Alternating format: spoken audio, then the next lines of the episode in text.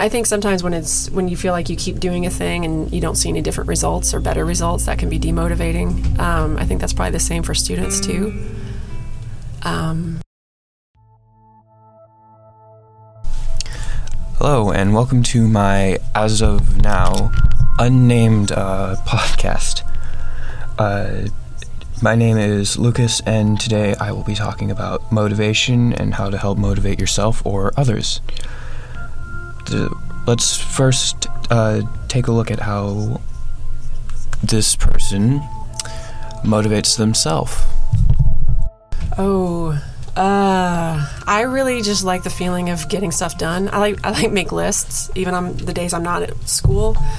And I, I get motivated by like checking stuff off lists and just kind of at the end of the day looking and going, okay, yeah. Even if the day felt sort of unproductive or frustrating in other ways, I can go, hey, I did my workout or I did this. So Getting stuff done is a very rewarding and just makes you proud of what you accomplished.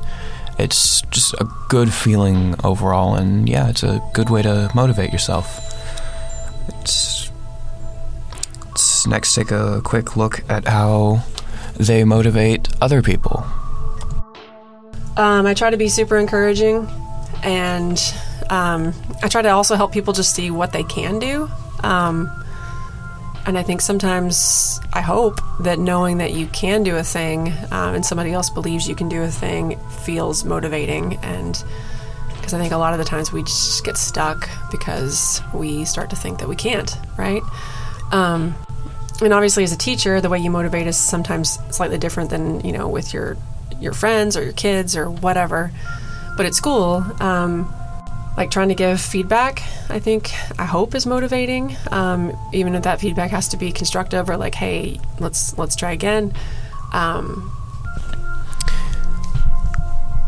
Helping people see what they can do, it's a very good way to show them what they're capable of and helping them want to actually achieve it, which is motivating.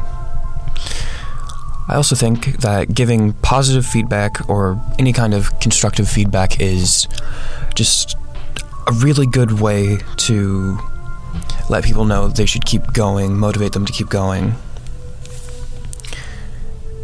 That's about all the input I can put in, and also about all the time I have to speak about motivation. So, hopefully, next time I have a podcast, it now has a name. Goodbye.